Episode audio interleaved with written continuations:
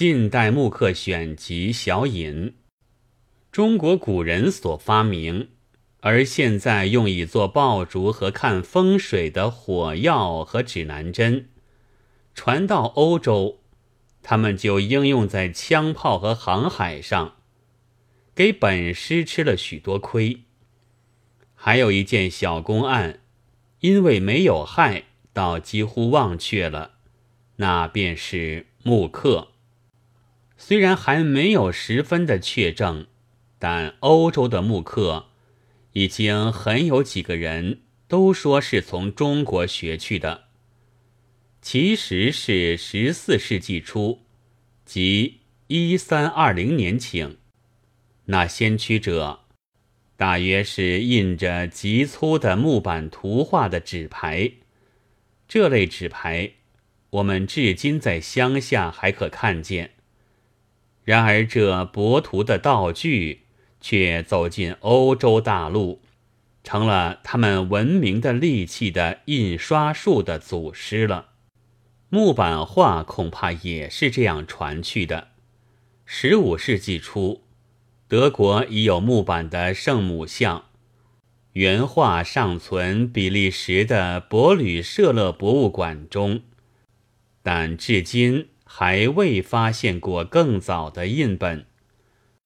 十六世纪初，是木刻的大家吊雷尔和赫勒巴因出现了，而吊雷尔尤有名，后世几乎将他当作木板画的始祖，到十七八世纪，都沿着他们的波流。木板画之用，单幅而外。是做书籍的插画，然而巧制的铜板图书一兴，这就突然中衰，也正是必然之事。为英国输入铜板数较晚，还在保存旧法，且视此为义务和光荣。一七七一年，以初用木口雕刻。即所谓白线雕版法而出现的，是毕维克。这新法进入欧洲大陆，又成了木刻复兴的动机。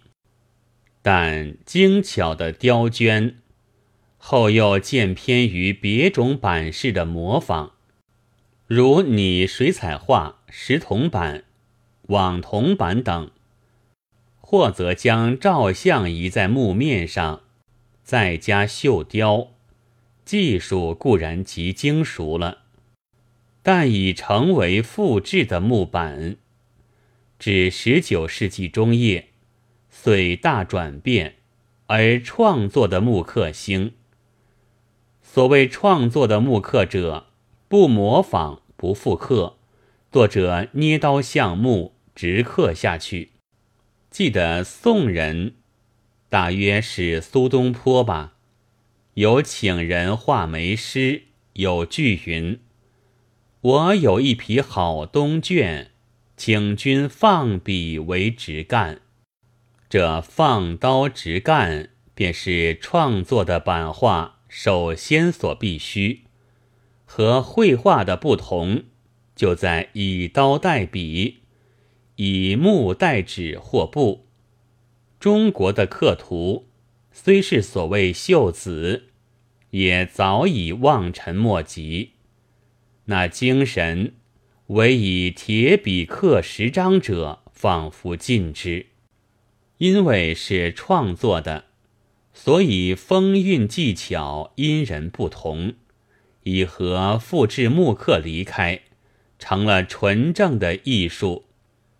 现今的画家几乎是大半要试作的了，而这里所绍介的，便都是现今作家的作品，但只这几枚还不足以现种种的作风。